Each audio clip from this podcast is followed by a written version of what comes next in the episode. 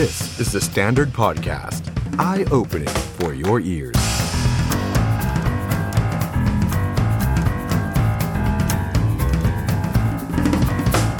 สวัสดีครับผู้ชมครับ ต้อนรับเข้าสู่ The Standard Now ครับ กับผมออฟชัยนนท์หานคีรีรัตน์ครับสองทุ่มตรงครับ วันนี้วันพุธที่ 2 มิถุนายน 2564 ครับ กลับมาเจอกันเช่นเคยนะครับ หลากหลายช่องทางครับ ติดตามกันได้นะครับ ทาง YouTube ทาง Facebook ของ The Standard แล้วก็อีกหนึ่งช่องทางครับ The Standard Podcast ร่วมรับชมรับฟังคอมเมนต์ไปพร้อมกันกับเราได้นะครับ หลากหลายช่องทาง ฝากผู้ชมกดไลค์กดแชร์ด้วยนะครับ วันนี้ประเด็นที่เราจะมาคุยกันเป็น 3 ประเด็นใหญ่ที่เกิดขึ้นในสังคมไทยทายสิครับคุณผู้ชมครับว่ามีเรื่องอะไรบ้าง ใครทายว่าลุงพลผิดนะฮะแซวก่อนนะเพราะว่าเมื่อคืนนี้เรื่องของลุงพลนี่มาแรงจริงๆนะครับ แต่วันนี้ขออนุญาตครับ เรื่องใหญ่ ๆ ที่จะมาชวนคุณผู้ชมคุยกันตลอดเกือบๆหนึ่งชั่วโมงนะฮะมีเรื่องของวัคซีนครับ วัคซีนแอสตราเซเนกาวันนี้มีความคืบหน้าออกมานะครับสองครับ เรื่องของการประชุมสภาเพื่อพิจารณาร่างพระราชบัญญัติงบประมาณประจำปี 65 ก็คือปีต่อไปนะครับ ที่ตอนนี้ก็กำลังประชุมกันอย่างเข้มข้น ต้องจบภายในคืนนี้นะครับที่จะมีการลงมติกันนะครับ แล้วก็เรื่องสุดท้ายครับเป็นเรื่องที่เงียบเหลือเกินนะครับ จริง ๆ แล้วมีการพูดถึงในโลกออนไลน์อยู่บ้าง แต่ว่าเราแทบจะไม่เห็นตามหน้าข่าวเลย นั่นก็คือเรื่องยาเสพติดล็อตใหญ่ที่ ออกไปจากประเทศไทยแล้วก็ถูกจับได้ที่ฮ่องกงที่เกาหลีใต้แล้วก็ที่ออสเตรเลีย ในรอบ 2 สัปดาห์ที่ผ่านมามี 3 ที่ใหญ่ ๆ 3ล็อตใหญ่ๆนะครับมูลค่าหลายพันล้านบาท วันนี้เรามีแขกรับเชิญพิเศษด้วยนะครับที่จะมาร่วมพูดคุยกันถึงเรื่องนี้ ว่าเอ๊ะมันเกิดอะไรขึ้นทำไมถึงมียาเสพติดล็อตใหญ่ จากประเทศไทยออกไปที่ต่างๆ ทั่วโลก วันนี้เราได้รับเกียรตินะฮะจากคุณวิชัยชัยมงคลครับท่านเป็นเลขาธิการคณะกรรมการป้องกันและปราบปรามยาเสพติด วันนี้เดี๋ยวเลขาปปสนะฮะจะมาร่วมพูดคุยกับเราโดยตรงเลยนะฮะว่าเอ๊ะเกิดอะไรขึ้นทำไมยาเสพติดช่วงหลังมาจากประเทศไทยเยอะเหลือเกินนะครับรวมไปถึงประเด็นเรื่องของวัคซีนแอสตราเซเนกาเมื่อช่วงค่ำที่ผ่านมาช่วงเย็นที่ผ่านมาเนี่ยคุณเคน นครินทร์ได้สัมภาษณ์มาดามแป้ง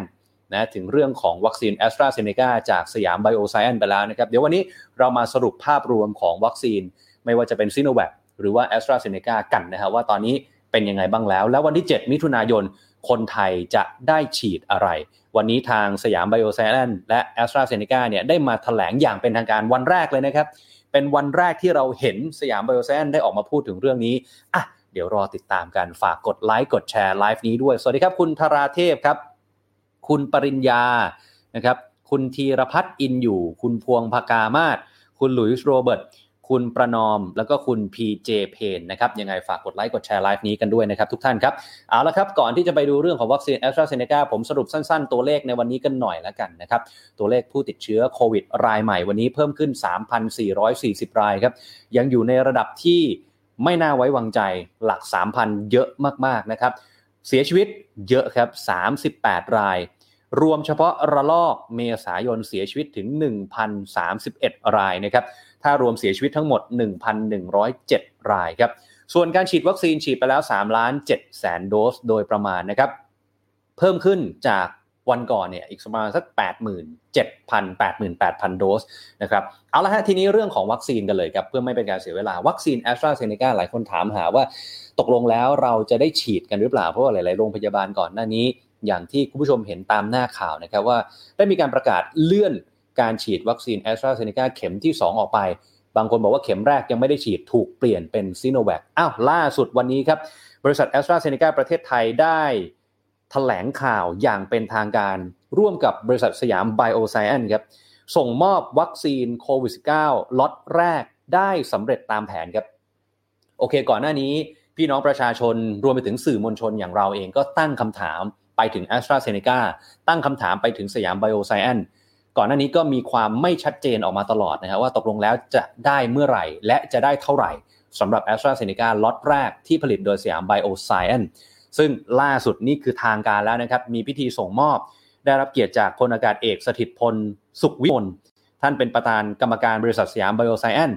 คุณเจมส์ทีกประธานบริษัทแอสตราเซเนกาประเทศไทยจำกัด แล้วก็มีมาดามแป้งนะฮะคุณนวลพันธ์ล่ำซามด้วย ซึ่งแอสตราเซเนกายืนยันครับ ส่งมอบวัคซีนต้านโควิด -19 ที่ผลิตในประเทศไทย ให้กับรัฐบาลล็อตแรกตามแผน1ล้าน8แสนโดส1ล้าน8แสนโดสจะทยอยส่งภายในสัปดาห์นี้ หลายคนก็ถามว่าอ่าแล้วที่บอกไว้ว่ามิถุนายนจะได้ 6 ล้านโดส อันนี้คาดว่านะครับคือพอถึงสิ้นเดือนมิถุนาเนี่ยก็จะทยอยจนครบ 6 ล้านโดส แต่ว่าล็อตแรกเอาล็อตแรกก่อน วันนี้ที่มีการแถลงล็อตแรก1ล้าน8แสนโดส เพื่อที่จะทยอยฉีดให้กับพี่น้องประชาชน ในวันที่ 7 มิถุนายนนี้ ส่วนคุณผู้ชมดูที่หน้าจอตอนนี้นะฮะนี่คือแผนที่ก่อนหน้านี้ออกมาจากทางสาธารณสุข คือก่อนหน้าที่วันนี้แอสตราเซเนกาและสยามไบโอไซเอนซ์จะมาบอกว่า โอเค มีล็อตแรก1ล้าน8แสนโดส ที่จะกระจายให้กับพี่น้องประชาชน ได้ฉีดกันทั่วประเทศ รวมไปถึงจะเริ่มส่งออกวัคซีนโควิด -19 ให้กับประเทศอื่น ๆ ในภูมิภาคเอเชียตะวันออกเฉียงใต้ด้วยเนี่ยนะฮะทางสอทอเนี่ยได้ออกมาพูดเมื่อวานนี้คุณผู้ชมฮะ บอกว่าแอสตราเซเนกาล็อตแรกที่กระจายไป ก่อนหน้าที่วันนี้สยามไบโอไซแอนจะออกมาเนี่ยอยู่ที่ 240,000 โดส กระจายไป 58 จังหวัด จังหวัดละ 3,600 โดส อันนี้เป็นล็อตที่จะส่งไปวันที่ 1 กับวันที่ 2 มิถุนายนก็คือเมื่อวานกับวันนี้ หลายคนก็ถามว่า โอ้โหทำไมมันน้อยน้อยนะฮะ 3,600 โดสต่อจังหวัดเองหรอ ซึ่งอันนี้คือล็อตแรกก่อนที่วันนี้ แอสตราเซเนกากับสยามไบโอแซนเขาจะออกมาแถลงนะฮะหลังจากนั้นมีล็อตต่อไปคือ 19 จังหวัดที่เหลือในช่องสีแดงคุณผู้ชมครับ ในช่องสีแดงจะได้ในวันอาทิตย์ที่ 6 มิถุนายนครับ เห็นไหมฮะนี่จะได้ในวันอาทิตย์ที่ 6 มิถุนายนครับ ซึ่งหลายคนก็สงสัยเหมือนกันว่า ถ้าคุณลองดูจังหวัดที่อยู่ในช่องสีแดงเนี่ยอะยกตัวอย่างเช่นปทุมธานี นนทบุรี ก็ผู้ติดเชื้อเยอะ กรุงเทพ ก็ผู้ติดเชื้อเยอะ แต่ทำไมถึงกระจายแอสตราเซเนกาไปล็อตที่ 2ทำไมไม่กระจายไปในล็อตเมื่อวานกับวันนี้ก่อน ก็หลายคนก็ตั้งคำถามแบบนี้ แต่ทีนี้ยืนยันจากทางสอทอนะฮะว่าวันที่ 7 มิถุนายนดีเดย์ฉีดวัคซีน จะมีทั้งซิโนแวคและแอสตราเซเนกาครับ วันนี้เพื่อความชัดเจนฮะนักข่าวผู้สื่อข่าวไปถามจากคุณอนุทินชาญวีรกูล รองนายกและรัฐมนตรีสาธารณสุขครับ คุณอนุทินบอกแบบนี้ฮะ เดือนมิถุนายนจะเป็นเดือนแห่งการกระจายวัคซีนครับแล้วก็จะฉีดวัคซีนทุกอย่างเป็นไปตามแผน คุณอนุทินย้ำครับ ทุกอย่างเป็นไปตามแผนที่นายกเคยมอบให้กับสาธารณสุขไปปฏิบัติ เมื่อวานนี้มีการกระจาย1ล้าน1แสนโดสอะงงใช่ไหมฮะทำไมเมื่อกี้สอทอบอกว่า240,000 โดสแอสตราเซเนกาเมื่อวานกับวันนี้ คุณอนุทินบอกแบบนี้ 1ล้าน1แสนโดส คือมีทั้งแอสตราเซเนกาและซิโนแวคผมตีความจากตรงนี้หมายความว่า2ล้าน4แสนโดสของแอสตราเซเนกาเมื่อกี้นี้ที่ผมเล่าไป ก็คืออยู่ใน1ล้าน1แสนโดส ที่มีซิโนแวคประมาณสัก 7-8แสนถูกต้องไหมฮะ ทีนี้นักข่าวก็ถามว่าอ้าวแล้วแอสตราเซเนกาที่ถูกกระจายไปในล็อตเนี้ยผลิตจากที่ไหน คุณอนุทินก็บอกว่าคือเราทำสัญญากับแอสตราเซเนกาเพราะฉะนั้น ไม่ว่าจะมาจากไหนมันก็คือแอสตราเซเนกาพูดง่ายๆ จะผลิตในไทยจะมาจากต่างประเทศขึ้นอยู่กับ supply chain ที่เขาจัดส่งมาครับผู้สื่อข่าวถามต่อฮะมีคนวิพากษ์วิจารณ์ว่าทำไมวัคซีนแอสตราเซเนกามันน้อยจังเลยอะอย่างที่เราเล่าไปตอนแรก ว่ามากระจายไปทั้งประเทศแค่ 2 0 0แสนกว่า จังหวัดหนึ่งได้3 6 0 0 อย่างเงี้ย3 6 0 0เนี่ยฉีดได้กี่คนเองฮะอะสมมติเป็นโดสแรกก็ 3,600 คน ว่าทำไมมันน้อยจังเลย คุณอนุทินบอกว่าคนไหนพูดว่าน้อยเกินไปก็ไม่เป็นไร แต่ขอให้ฟังที่กระทรวงสาธารณสุขพูดครับ นี่นะฮะขณะที่คุณหมอโอภาสการกวินพงศ์ครับอธิบดีกรมควบคุมโรคได้พูดถึงเรื่องนี้เหมือนกันนะฮะว่าการกระจายวัคซีนเป็นไปตามนโยบายของสบคเริ่มจากหารเท่ากันทุกจังหวัดก่อน อันนี้เบื้องต้นนะฮะตอนแรกหารเท่ากัน 77 จังหวัดก่อน แต่หลังจากนั้นมาดู จังหวัดไหนระบาดเยอะ เช่นกทม ปริมณฑลจะได้วัคซีนเยอะ หรือดูตามนโยบายของแต่ละพื้นที่ เช่นภูเก็ตภูเก็ตแซนด์บ็อกซ์เดี๋ยวจะต้องเปิดแล้ว ก็ต้องกระจายไปที่ภูเก็ตเยอะหน่อยนะฮะซึ่งภูเก็ตเนี่ยตอนนี้มีอัตราฉีดเยอะที่สุดประมาณสัก 50%แล้วจะประมาณครึ่งหนึ่งแล้ว หรือพัทยาเกาะสมุยก็จะได้วัคซีนเยอะหน่อย เพราะมีโปรแกรมที่จะเปิดจังหวัดหรือเปิดสถานที่ แต่ทั้งนี้ทั้งนั้น การกระจายหรือว่าการจัดสรรวัคซีนจะแปรเปลี่ยนไปตามสถานการณ์ คุณผู้ชมฮะ นี่นี่คือสิ่งที่ทางคุณหมอโอภาสการย์กวินพงศ์ได้บอกเอาไว้แบบนี้นะฮะทีนี้ส่วนเรื่องที่ว่าจะเป็นแอสตราเซเนกาหรือว่าจะเป็นซิโนแวคเนี่ยนะครับ อันนี้ปรับตามความเหมาะสมเช่นกันครับ บางพื้นที่คุณหมอบอกแบบนี้ว่าเอ้าก่อนหน้านี้ ฉีดซิโนแวคเข็มที่ 1 ไปแล้วค่อนข้างเยอะ เพราะฉะนั้นล็อตต่อไปที่จะกระจายไปก็ต้องเป็นซิโนแวคเพราะว่าถ้าให้แอสตราเซเนกาไปมันก็จะไม่เหมาะสมกับปริมาณนะฮะไม่เหมาะสมกับการฉีด เพราะว่าคนส่วนมากเนี่ยคุณฉีดซีโนแวคไป ถ้าคุณได้แอสตราเซเนกาไปอ้าวก็ก็กลายเป็นว่าคนที่ฉีดซีโนแวคก็ต้องรอเข็มที่ 2 ต่อไปอะไรแบบนี้ส่วนการฉีดครับขึ้นอยู่กับข้อบ่งชี้ทางการแพทย์ ก็คือให้คุณหมอเป็นผู้พิจารณาตัดสินใจ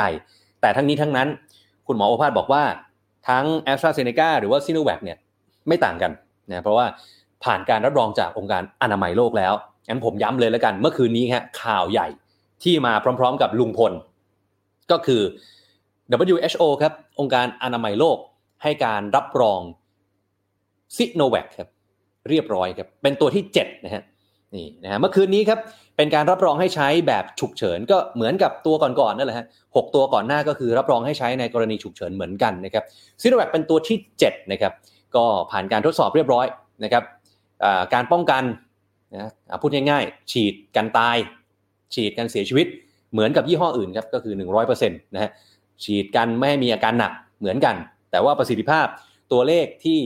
ออกมาเนี่ยก็อาจจะทำให้หลายคนหวั่นใจหน่อยนะฮะป้องกันการติดโรค ป้องกันการติดโควิดเนี่ยอาจจะน้อยกว่ายี่ห้ออื่น อยู่ที่สักประมาณ 50 กว่าเปอร์เซ็นต์อันนี้อ้างอิงจากเนื้อหาของ WHO นะครับแต่ว่าแต่ละพื้นที่เนี่ยเขาก็จะไปทดสอบก็ต่างกันอย่างเช่น ที่อินโดนีเซียตัวเลขก็ 80 กว่าเปอร์เซ็นต์อะไรแบบนี้นะฮะ อ้าวทีนี้กลับมาที่บ้านเราครับ หลายคนก็ตั้งคำถามว่าแล้วพื้นที่กรุงเทพมหานครล่ะฮะจะได้วัคซีนเท่าไหร่เพราะว่ากทมวันหนึ่งติดเชื้อ เฉลี่ยแล้วพันหนึ่งนะพันคนต่อวันมันเยอะนะฮะก่อนหน้านี้เนี่ยพันคนทั้งประเทศเยอะ แต่ตอนนี้กทมวันหนึ่งพันคนนะฮะกทมวันหนึ่งพันคนนะฮะทีนี้คุณหมอโอภาสก็บอกว่ากทมเนี่ยเดิมทีที่กำหนดเอาไว้สบคบอกว่า มิถุนายนกทมจะได้ 1 ล้านโดสครับ เดี๋ยวจะทยอยส่งเป็นรายสัปดาห์ครับอ่าเพราะฉะนั้นกทม 1 ล้านโดสน่าจะได้ ส่วนเรือนจำครับเป็นกรณีพิเศษครับกระทรวงยุติธรรมแจ้งยอดมาแล้ว ก็จะเน้นฉีดไปที่เรือนจำที่ยังไม่พบการติดเชื้อ เพื่อป้องกันล่วงหน้านั่นเองนะครับส่วนใครที่ติดเชื้อไปแล้วรอ 3 เดือน ถ้าติดเชื้อแล้วรักษาหายแล้ว ก็เดี๋ยว 3 เดือนค่อยมาฉีดวัคซีนป้องกันโควิด -19 ต่อไปครับ ส่วนวันนี้ครับที่ทาง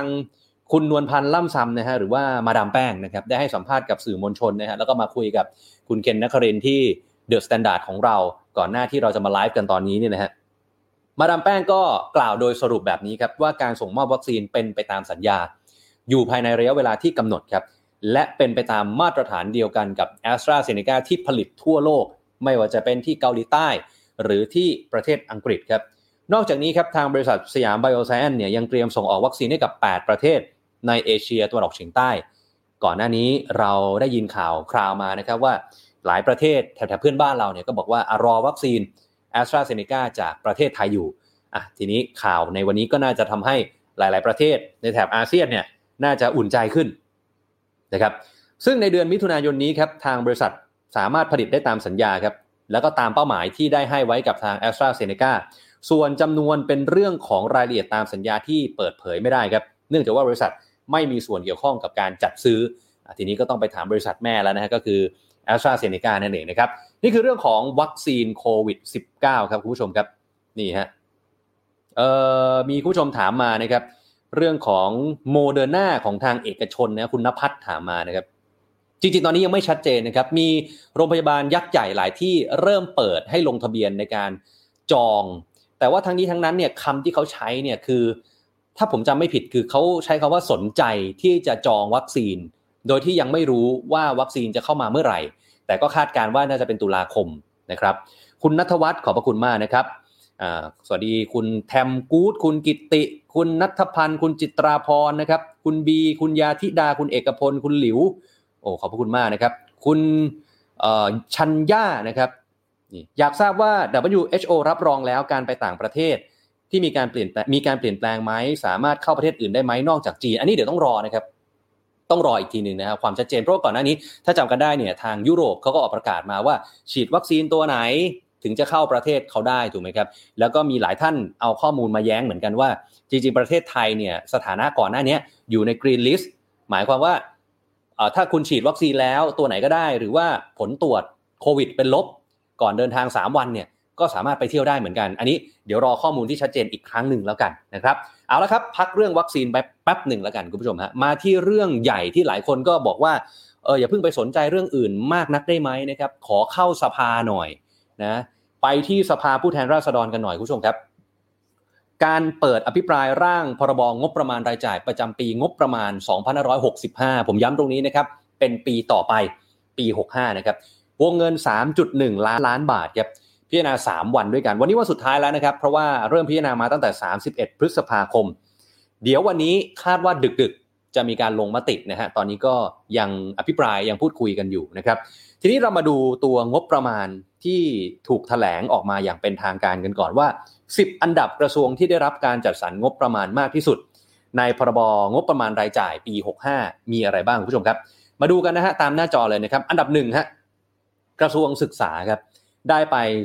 10.7%ของงบประมาณทั้งหมดประมาณ 3 0 0แสนกว่าล้านบาทนะครับกระทรวงศึกษาเยอะสุดแต่ว่าถ้าเทียบจากปีที่แล้วก็ลดลงมาถึง 20,000 กว่าล้านนะครับอันดับ 2 กระทรวงมหาดไทยครับได้ไป 3 0 0แสนกว่าล้านเช่นกันนะครับแต่ก็ลดลงมาจากปีที่แล้ว 17,000 ล้านนะครับกระทรวงการคลังได้เพิ่มขึ้นจากปีที่แล้วนะครับจาก2แสนปีนี้ได้ไป 2 7 0 0 0 0 กว่าล้านนะครับ ได้มาเพิ่มขึ้นประมาณ 5,000 กว่าล้านครับอันดับ4ครับกระทรวงกลาโหมครับได้ไป 2 0 0แสนกว่าล้านเช่นกัน แต่ว่าลดลงนะ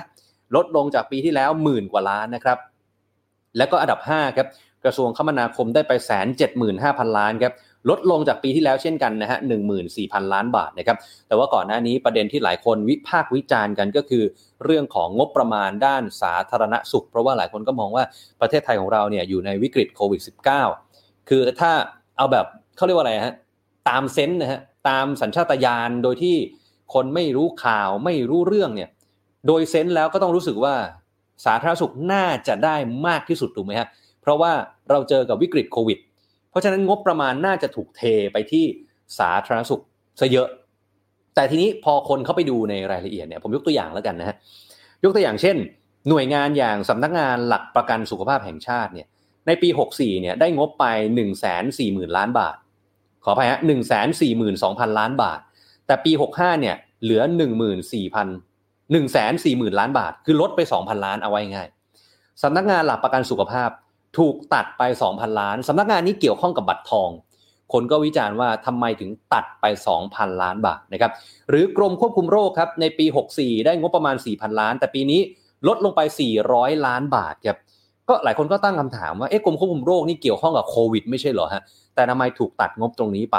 เช่นเดียวกับสถาบันวัคซีนครับในปี 64 ได้ไป 23.5 ล้านบาท แต่ปี 65 เหลือ 22.2 ล้านบาทครับก็ลดลงไปอีก กรมวิทยาการแพทย์ครับปี 64 ได้พันสามร้อยกว่าล้านบาท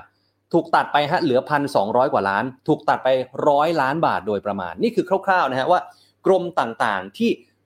ซ่อนอยู่ กรมต่างๆที่อยู่ในกระทรวงสาธารณสุขทำไมทุกกรมเนี่ยถึงถูกตัดงบ เดี๋ยวมีคำชี้แจงจากฝั่งท่านนายกมาเล่าให้ฟังกันว่าทำไมนะครับเอามุมนี้ก่อนเอามุมที่ถูกตัดก่อนนะฮะอะมุมฝ่ายค้านครับพักเพื่อไทยเขาก็บอกว่าไม่เอานะไม่จัดงบมาแบบนี้ ไม่รับหรอกฮะหลักการนี้ไม่เอาฮะไม่โหวตนะฮะไม่เอาแน่นอนไม่ให้ผ่านนะฮะสำหรับงบประมาณในปี 65 เหตุผลสำคัญก็คือ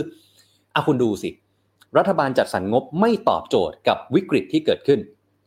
อันนี้คือฝั่งเพื่อไทยเขาบอกนะฮะเขาบอกว่ามันสวนทางกับอารมณ์ความรู้สึกของคน ถูกไหมครับคุณผู้ชมอะผมถามคุณผู้ชมก็ได้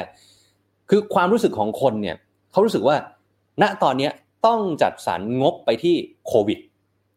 ที่การเยียวยาที่ภาคสาธารณสุข การแพทย์ วัคซีนใดๆต่าง ๆ นานา ทีนี้เพื่อไทยเขาก็บอกว่า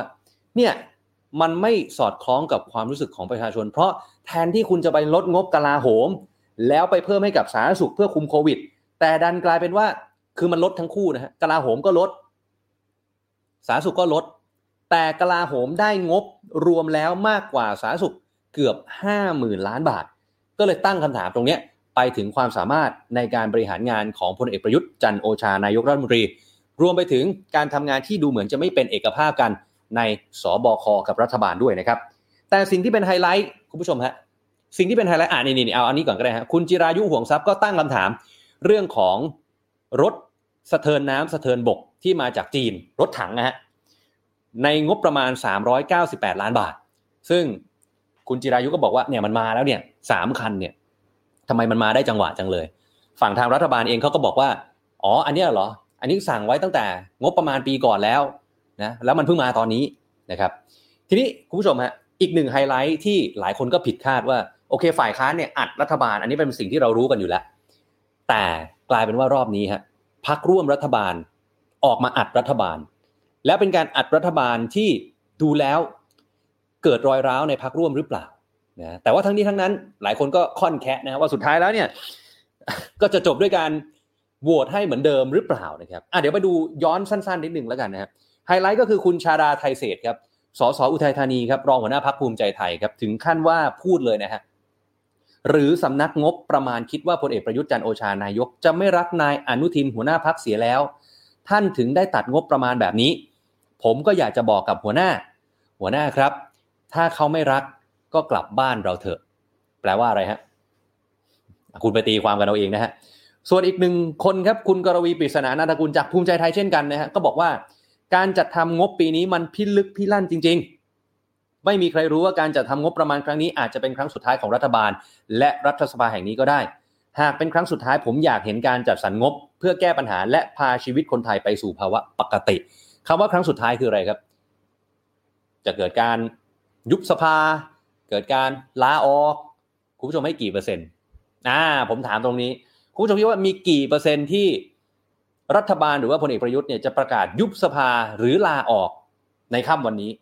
ถ้าเกิดว่างบไม่ผ่านอะลองพิมพ์แสดงความเห็นกันมา ทีนี้คุณผู้ชมฮะเมื่อกี้ที่ผมบอกเอาไว้ว่า เราพูดฝั่งหนึ่งไปแล้ว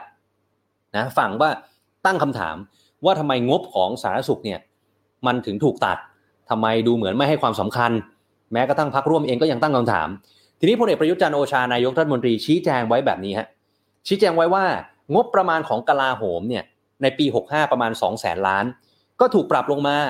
ยิ่งถ้าเทียบกับปี 63 เนี่ย ปี 63 ได้ไป 2 3 2 0 0 0 ล้าน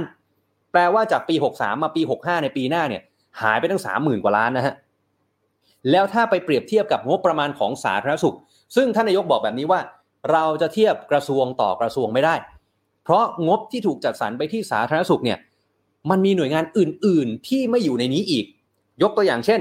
กองทุนหลักประกันสุขภาพ กองทุนการแพทย์ฉุกเฉิน กองทุนภูมิปัญญาแพทย์แผนไทย ต้องเอามารวมด้วย ที่มาจากงบกลางงบฉุกเฉินอะไรต่างๆ นานาเนี่ยรวมแล้วสาธารณสุขเขาได้ไป 295,000 ล้าน เปรียบเทียบกับงบกลาโหม2แสนล้าน แปลว่าสาธารณสุขได้มากกว่ากลาโหม 90,000 กว่าล้าน นี่ฮะ เพราะว่าหลายคนเนี่ยไปค่อนแคะว่างบกลาโหมเนี่ยสูงกว่างบสาธารณสุข ท่านนายกก็เลยออกมาชี้แจงแบบนี้ว่าอ๋อมันดูที่กระทรวงต่อกระทรวงไม่ได้นะ มันต้องไปดูหน่วยงานอื่น ๆด้วย ว่าเขาใช้ไปเท่าไหร่ งบที่ใช้ซื้อวัคซีน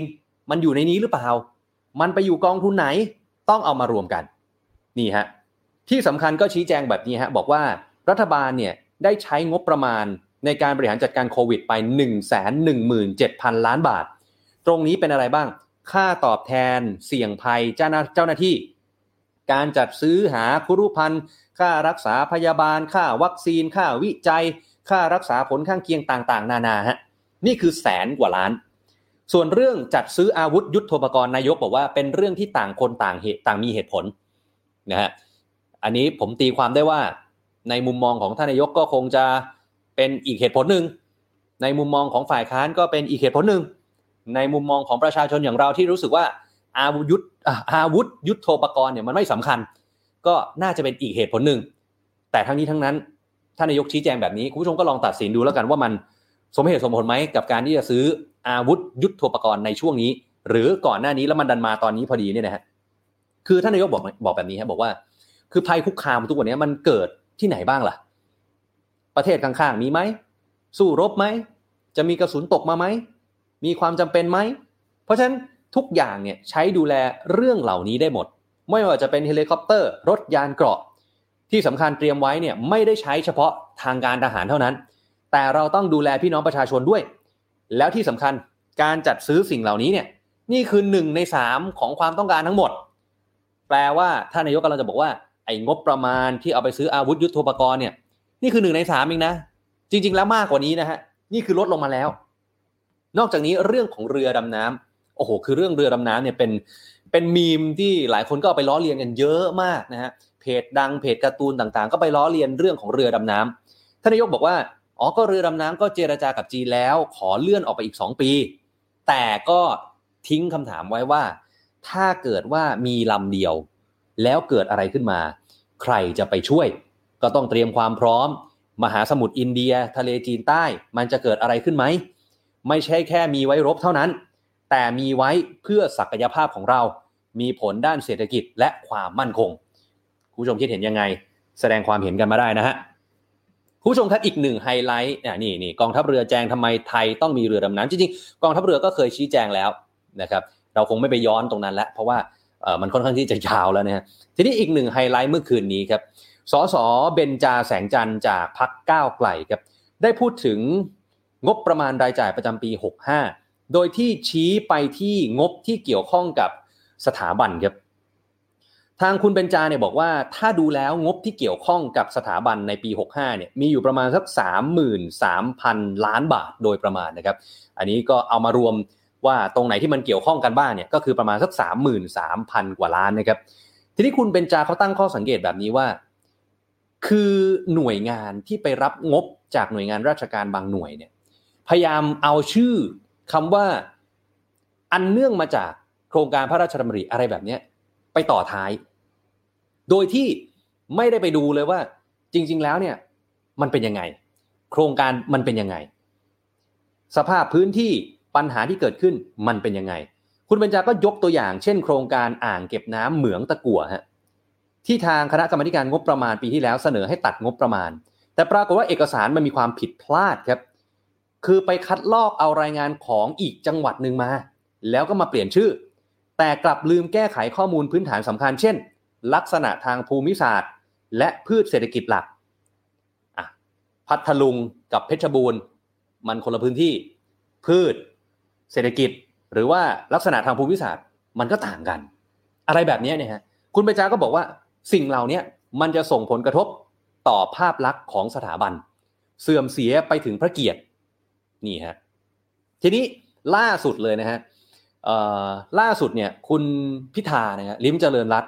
ก็เพิ่งจะอภิปรายจบไปเมื่อสักครู่นี้เองก่อนที่เราจะเข้ารายการนะครับ ก็ได้ชวนให้เพื่อนๆสสเนี่ย ไม่ว่าจะจากพรรคไหนก็แล้วแต่นะครับโหวตคว่ำร่างงบปี 65 นะครับ นี่นะฮะก็ไม่รู้เหมือนกันว่าสุดท้ายแล้วผลโหวตในค่ำคืนนี้ จะเป็นยังไงก็ต้องรอติดตามกันนะทาง The Standard ได้นะครับคาดว่าจะมีรายงานอย่างแน่นอนนะครับ เอาละครับ อีกหนึ่งเรื่องใหญ่ฮะโอ้วันนี้เรื่องใหญ่เยอะจริงๆนะฮะแฟนคลับ เรื่องของคดีน้องชมพู่หรือว่าลุงพลก็อาจจะผิดหวังนิดนึงนะฮะ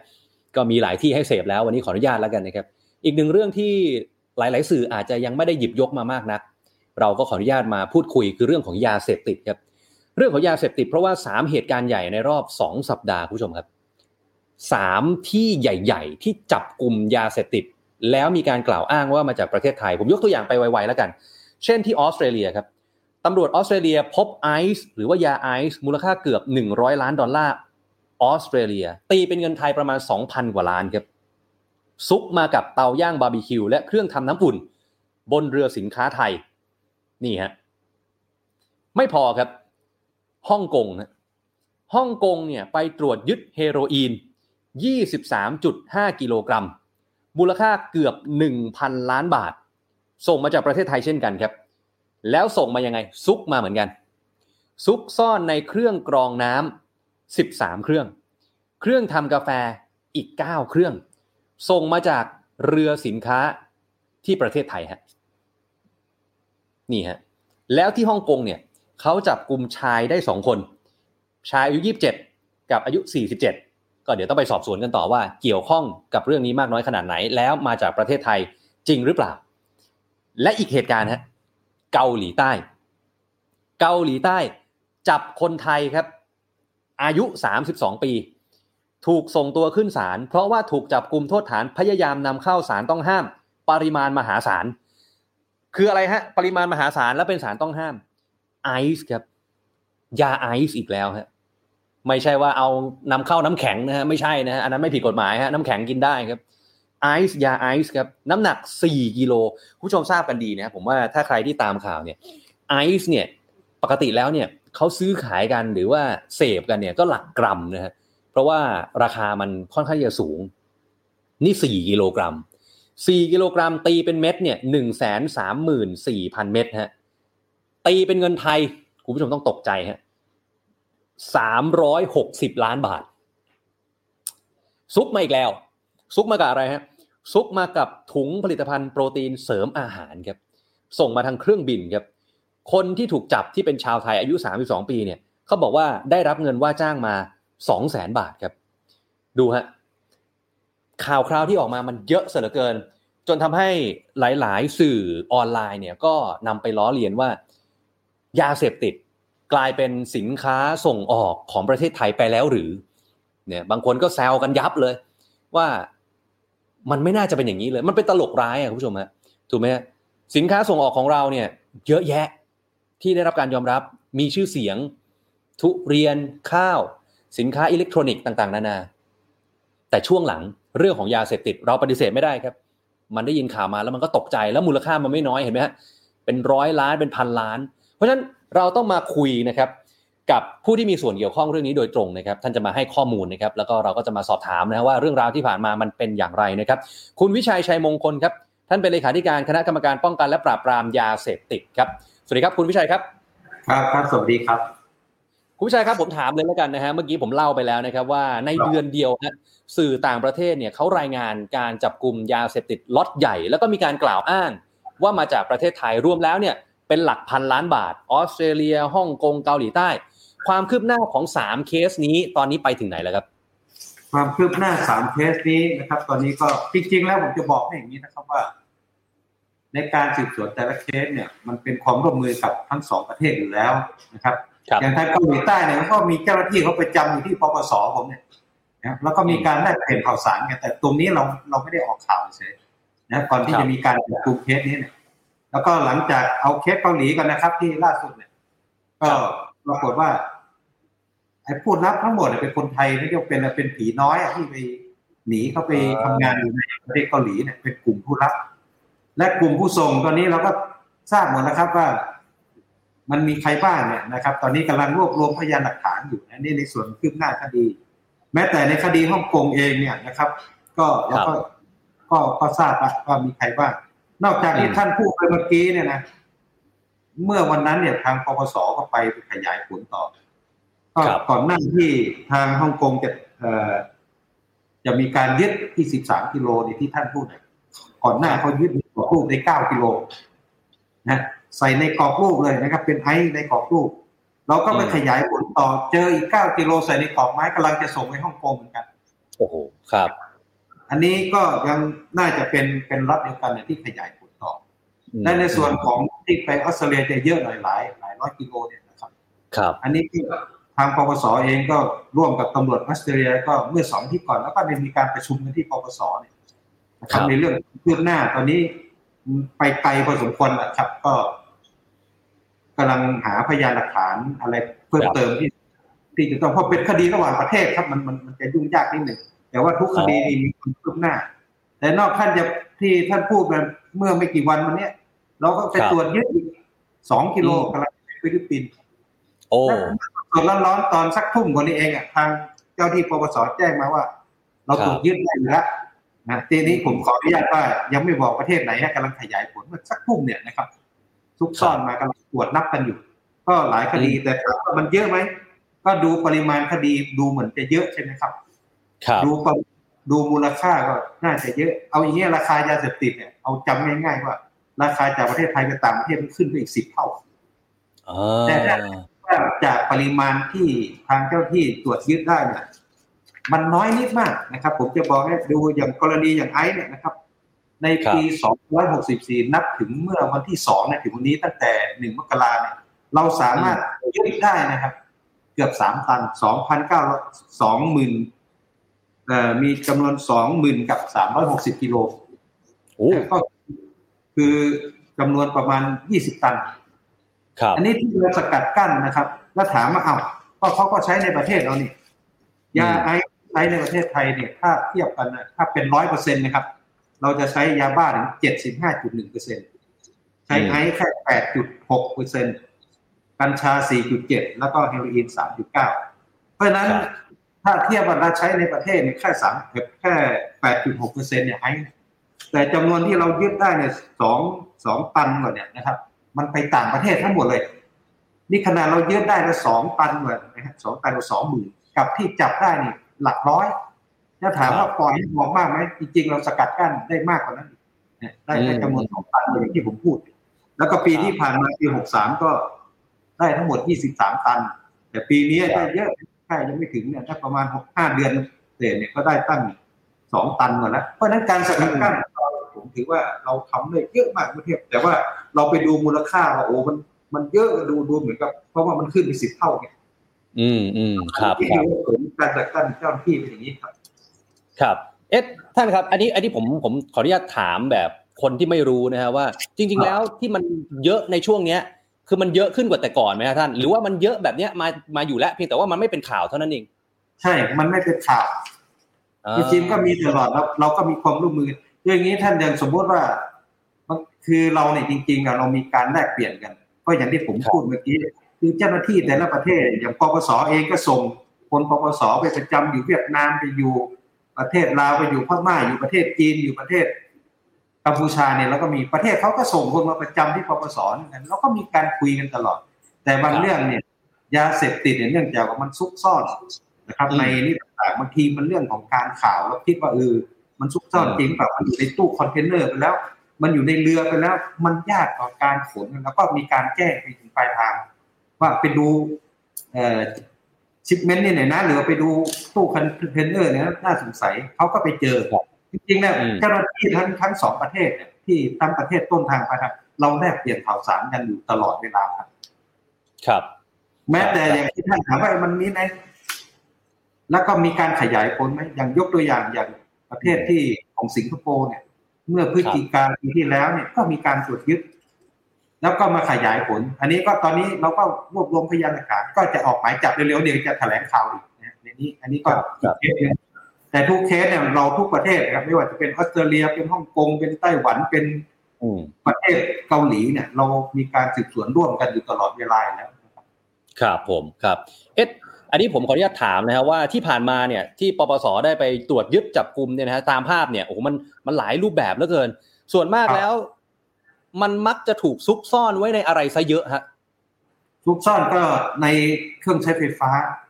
นะครับอ๋ออย่างอย่างกรอบรูปหรือเครื่องใช้ไฟฟ้า หรือว่าเฟอร์นิเจอร์อย่างไรทุกอย่างนะครับ อืมครับ ครับ แล้วหรือบางทีก็เป็นรองเท้าก็มี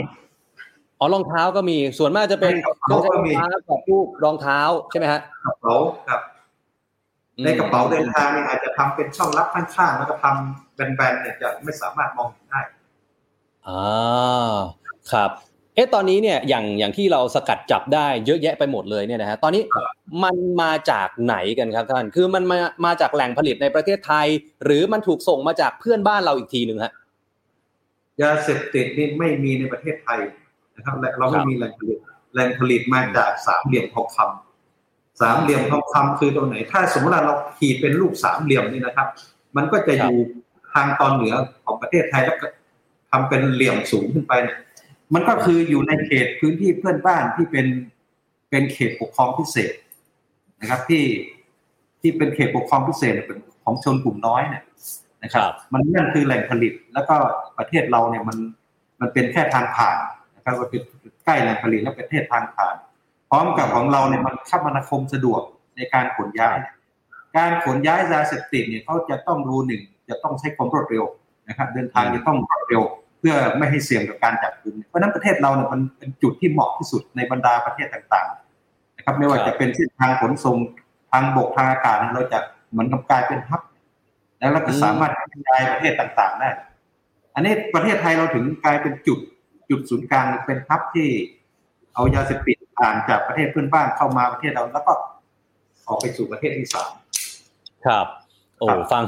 ฟังฟังดูแล้วเนี่ย ดูดูไม่ค่อยดีเท่าไหร่นะเป็นฮับครับเป็นหับเรื่องของยาเสพติด แต่ว่าทีนี้ไหนๆผมถามเรื่องประเทศเพื่อนบ้านหรือว่าอย่างที่ท่านตอบเนี่ยมันมาจากตรงสามเหลี่ยมทองคำเนี่ยนะฮะคือตอนนี้เราทราบกันดีว่าสถานการณ์ในเมียนมาหรือว่าในพม่าเนี่ย ไม่ค่อยที่จะดีเท่าไหร่ทั้งการเมืองทั้งเรื่องของรัฐบาลเขาเองอะไรเงี้ย มันส่งผลกับการระบาดของยาเสพติดที่มันทะลักเข้ามามากขึ้น อันนี้เกี่ยวไหมฮะไม่เกี่ยวกันเลย ไม่เกี่ยวกันเลย เพราะว่าในการปราบปรามเนี่ยมันเป็นเรื่องของการเมืองนะครับเป็นเรื่องของการเมืองแล้วก็เป็นการการเดินขบวนประท้วงเนี่ยมันเป็นจะทำอยู่ในเมืองในเมืองต่าง ๆ หรือว่าถ้าเป็นบ้านเราถ้าเป็นจังหวัดต่างๆนี่ก็เหมือนกับว่า มันเป็นในตัวจังหวัด แต่ว่าในเรื่องของแหล่งผลิตยาเสพติดเนี่ยมันเป็นเป็นขอบชายแดน หรือว่าเป็นเขตปกครองพิเศษที่ผมว่า มันไม่กระทบกันเพราะนั้นจะไม่เกี่ยวกันเลยครับไม่มีผลครับครับ เอ๊ะตอนนี้ยาเสพติดในประเทศไทยครับท่านที่พบการระบาดมากที่สุดเนี่ย เป็นตัวไหนประเภทไหนครับ คือแค่สมมติว่าแค่คำว่าระบาดหรือแพร่ระบาดที่เรามาใช้กันเนี่ยนะครับอย่างผมได้เรียนไปเมื่อกี้ ถ้าเป็นยาบ้านี่คือประเทศเราเป็นหลักประเทศเราเนี่ยยาเสพติดบรรดายาเสพติดเนี่ย ถ้าเป็น เทียบทั้งหมดเนี่ยผมว่ายาบ้าเนี่ยจะใช้อยู่เจ็ดสิบห้าเปอร์เซ็นของจำนวนคนที่ใช้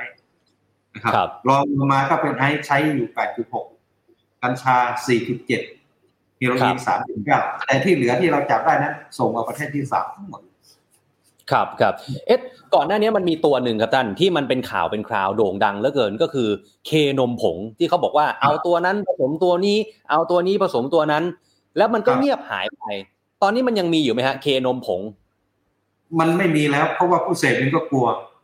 แต่จริงที่ว่าเคนผงจริง พอเราตรวจสอบจริง มันไม่ใช่เป็นยาเคนและไม่ใช่เป็นนมผงมันเป็นสารตัวอื่นครับ เป็นสารตัวอื่น แล้วก็ตั้งสูตรคิดสูตรขึ้นมามาผสมกันเนี่ยนะครับ อืมอืมอืมอืมแต่ว่าในเมื่อคนเนี่ยเมื่อคนใช้แล้วมันกินแล้ว มันทำให้เสียชีวิตมันก็เลิกนิยมไปมันก็ มันก็หายไป ประกอบกับทางเจ้าที่ตำรวจปราบปรามยาเสพติดเขาก็จับไอ้ตัวคน คนที่ผสมเนี่ยที่ตัวหลักที่มาปล่อยเนี่ยได้แล้วแต่ตอนนี้ปปสไปยึดทรัพย์เมื่ออาทิตย์ที่แล้วไงยึดไปหมดคอนโดของขุมวิทเนี่ยคือปปสจะเน้นในการยึดทรัพย์เป็นหลัก แล้วก็ตัวผู้จับแล้วถูกจับดำเนินคดีเป็นหลักครับ ครับครับ เอ๊ะเมื่อกี้นี้เราคุยกันเรื่องว่า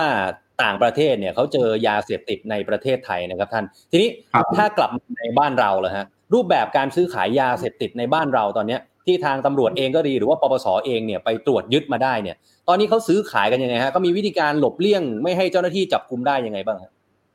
คือตอนนี้ถ้าเราพูดถึงเรื่องการระบบการขนส่งเนี่ย ที่เอื้อที่สุดก็คือในเรื่องการขนส่งพัสดุ หลายครั้งที่เราพบว่ามีการขนส่งทางพัสดุ เพราะมันสะดวกนะครับไม่ต้องใช้คน ถ้าต้นทางส่งมาได้ปลายทางก็รับได้แล้ว แล้วก็ช่องว่างอีกอันหนึ่งที่บริษัทขนส่งทั้งหลายเนี่ยนะผมขอเตือนเลยถ้าท่านฟังอยู่เนี่ยนะครับ ไม่ว่าจะเป็นบริษัทอะไรก็ดีเนี่ยเรามีข้อกำหนดไว้แล้วนะครับ ว่าในการรับฝากเนี่ยขอให้ตรวจบัตรผู้มาส่ง แต่หลายครั้งที่ได้ฝ่าฝืนนะครับ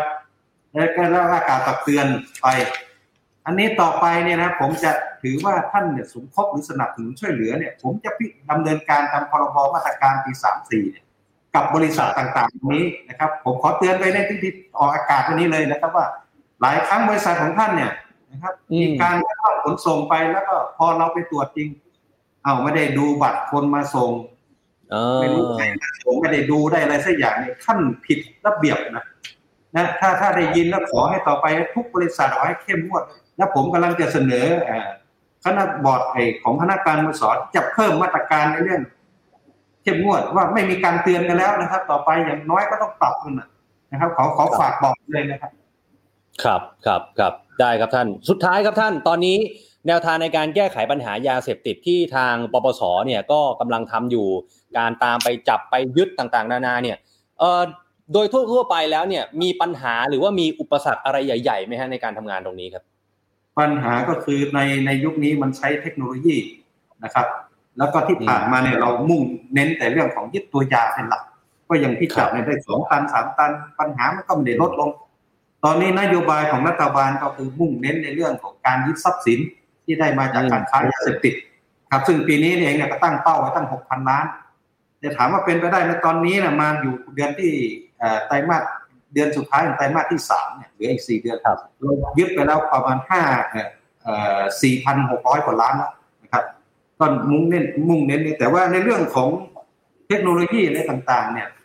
เขาใช้เทคโนโลยีไม่ว่าจะเป็นการโอนเงินก็ดี ไม่ว่าจะเป็นการสั่งทาง Facebook ก็ดีสั่งทางไลน์เหมือนกับเคสต่าง ๆ ในต่างประเทศที่สี่ห้าคลิปที่เล่าเนี่ย เราก็จะไปหยุดอยู่ตรงที่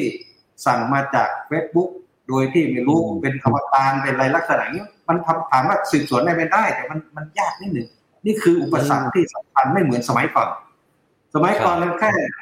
ส่งยื่นหมูยื่นแมวลักษณะแต่นี้ใช้เทคโนโลยีเท่านั้นเลย แม้แต่การสั่งการเมื่อก่อนยังโทรศัพท์สั่งใช่ไหมครับ เดี๋ยวนี้ใช้เฟซสั่ง ไม่ว่าจะเป็นเคสอย่างเคสเกาหลีนี่ก็ตาม ปรากฏว่าทั้งผู้สั่งผู้รับเป็นคนเดียวกันหรือใช้เฟซบุ๊กที่ปลอมเป็นอวตารอะไรขึ้นมาอันนี้คือปัญหาสำคัญเลย เพราะฉะนั้นเราจะต้องมีเครื่องไม้เครื่องมืออุปกรณ์ที่ทันสมัยให้ทัดเทียมกับผู้ค้ายาเสพติดนะครับ เพราะนั้น สำคัญที่สุดเลยนะครับ ที่ปปสกำลังจะเร่งหา อุปกรณ์เครื่องมือต่างๆเทคโนโลยีทันสมัยขึ้นอืมครับ โอเคครับท่านวันนี้ ขอบพระคุณมากนะครับที่มาร่วมพูดคุยเป็นกำลังใจให้นะครับ ในการปราบปรามยาเสพติดไปนะครับขอบพระคุณนะครับ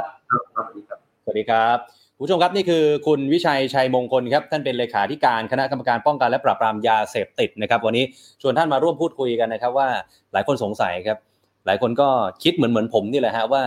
ทำไมช่วงนี้เนี่ยหรือว่าช่วงหลังมานี้เนี่ยยาเสพติดนี่มันเยอะเหลือเกินนะฮะตกลงแล้ว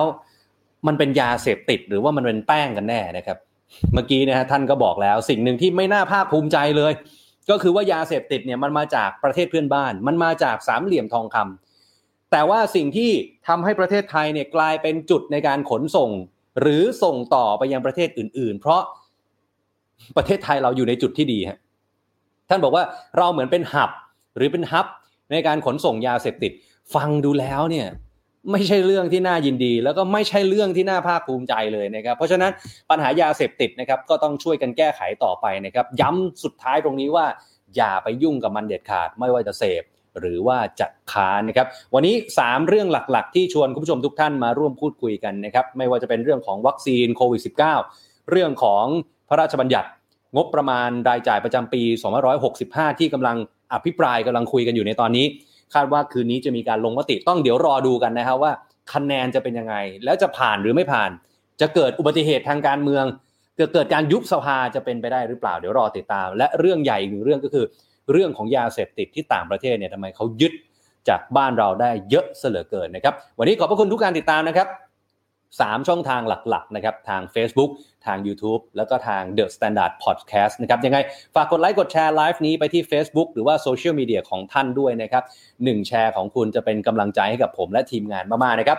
กลับมาพบกันได้ใหม่นะครับสองทุ่มตรงโดยประมาณที่แฟนเพจ Facebook แล้วก็ YouTube The Standard กับรายการ The Standard Now กับผมออฟชัยนนท์หานคีริรัตครับ วันนี้ผมและทีมงานลาไปก่อนนะครับ สวัสดีครับ The Standard Podcast eye opening for your ears.